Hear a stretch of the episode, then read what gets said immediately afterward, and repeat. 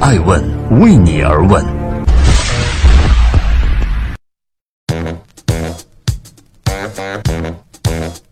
Hello，大家好，二零一八年的八月七号，星期二，爱问人物创新创富，欢迎大家的守候。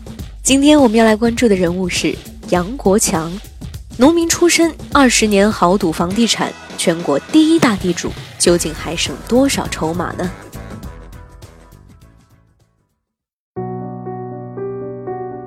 每一次有新的高管入职碧桂园，杨国强都会推荐两本书，其中的一本呢，就是沃尔玛创始人山姆·沃尔顿的自传《富甲美国》。沃尔玛一直以来奉行薄利多销的策略，正是杨国强所追求的。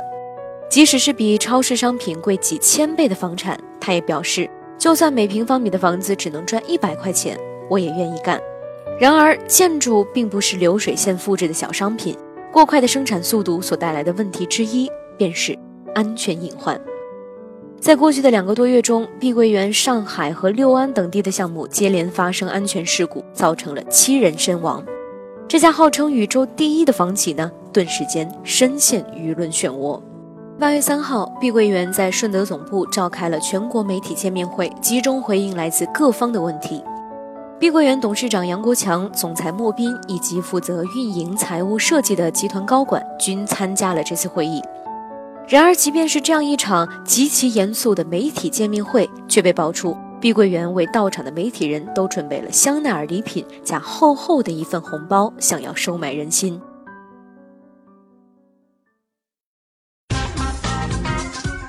欢迎继续聆听《守候爱问人物》，爱问人物创新创富，一问三不知。杨国强号称自己是天下最笨的人。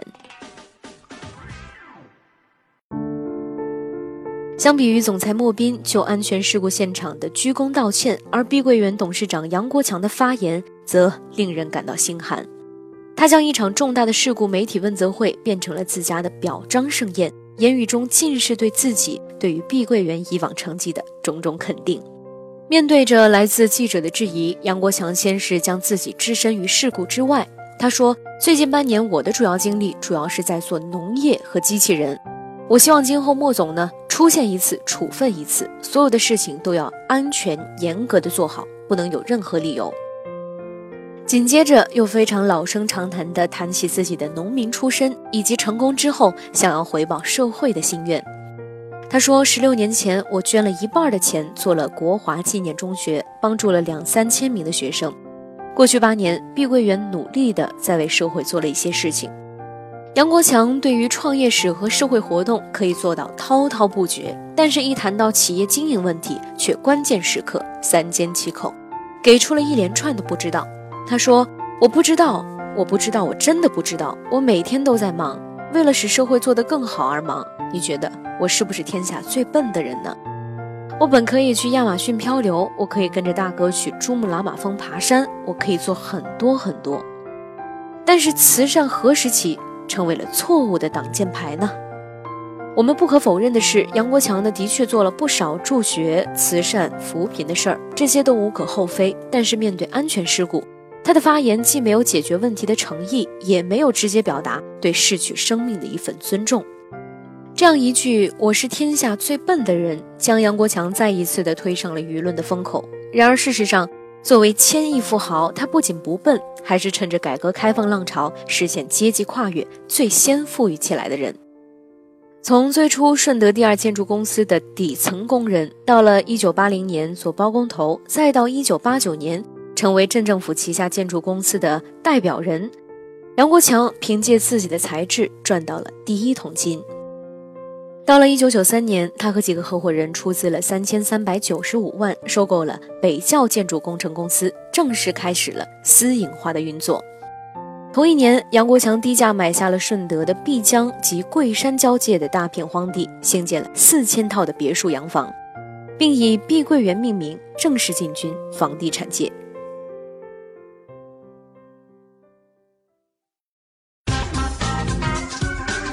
欢迎继续聆听《守候爱问人物》，爱问人物创新创富，坚持二十多年做房地产，昔日农民成为了行业最大赌徒。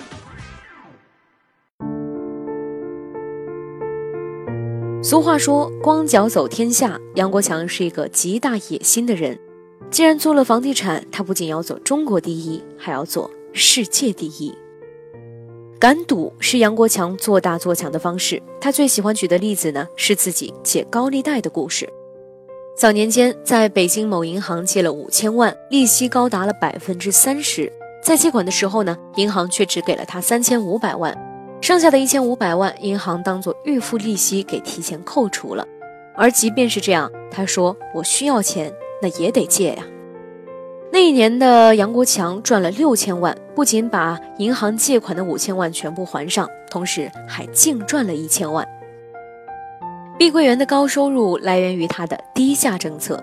一九九八年，中国取消了福利分房，地产的黄金时代悄然而至。次年，已经初具规模的碧桂园低调进入广州，他们使用的策略是用生产商品的方式来盖房子。千禧年的春节，广州碧桂园开盘了，以每平方米三千多元的均价推出了自带花园的洋房，而这个价格呢，甚至比同一地段的毛坯房还要便宜。正是这样的超低价格，使其创造了七十栋楼两个多月销售一空的销售奇迹。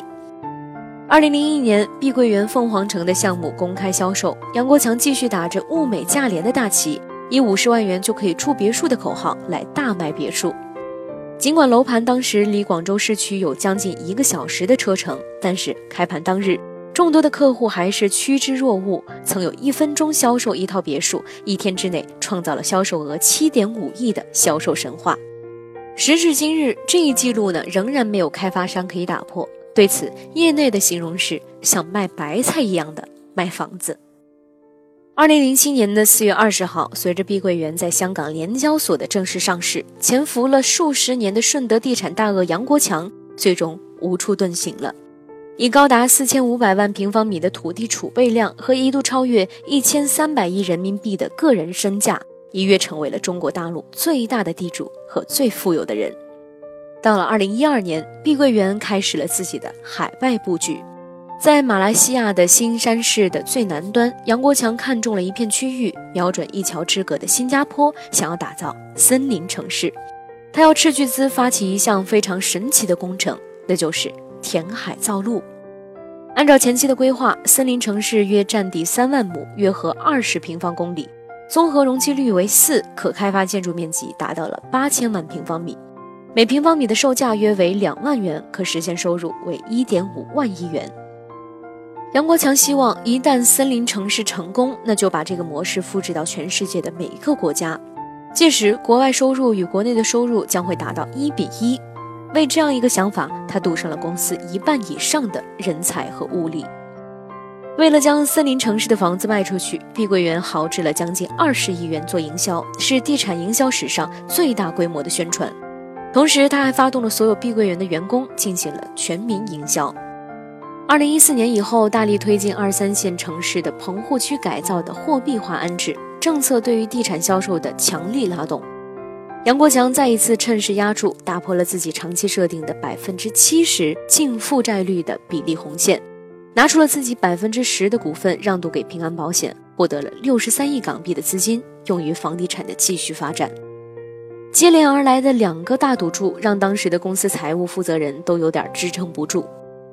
碧桂园前 CFO 吴建斌在二零一五年的一次关于价值管理的会议当中，劝杨国强不要轻易扩容，但是杨国强却感到生气。他说：“今天看到新三板中小企业市盈率这么高，那是虚的。我认为还是要把房地产业务做大。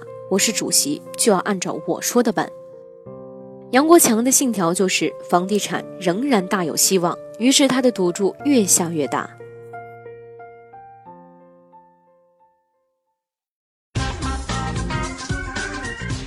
欢迎继续聆听《守候爱问人物》，爱问人物创新创富，高周转的碧桂园，杨国强还剩多少筹码呢？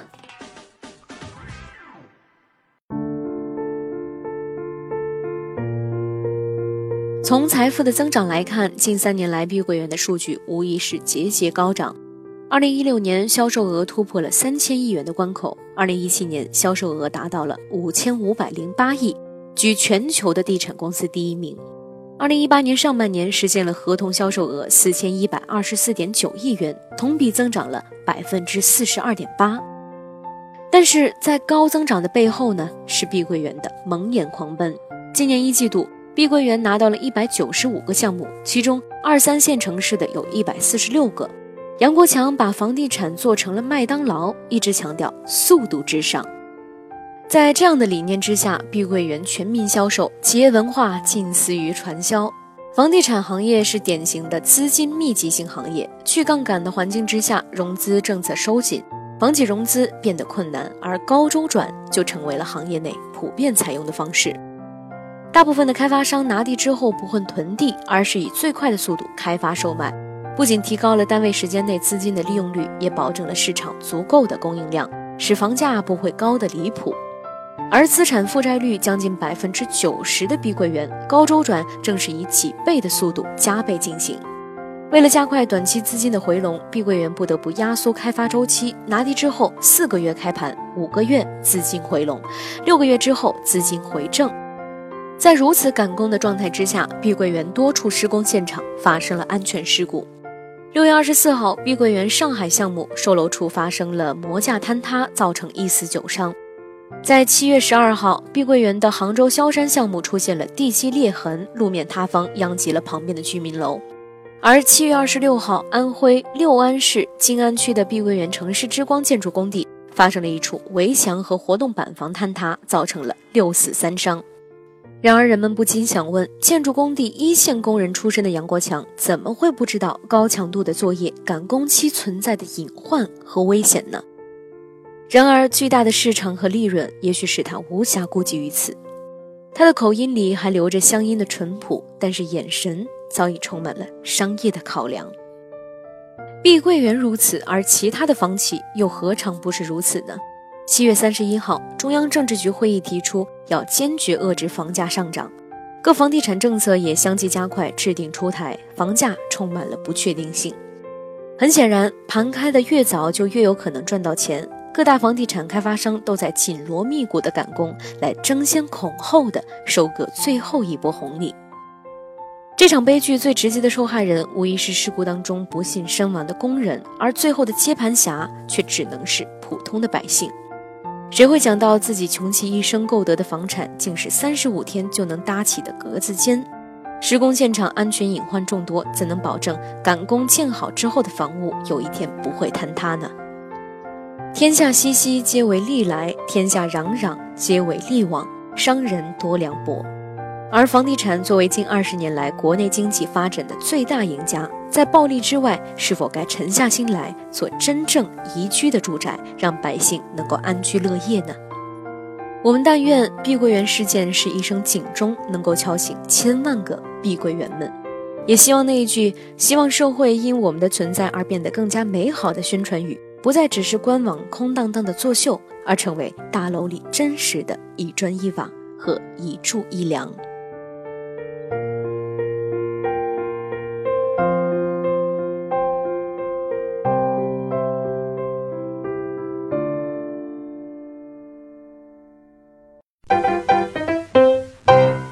爱问是我们看商业世界最真实的眼睛，记录时代人物，传播创新精神，探索创富法则。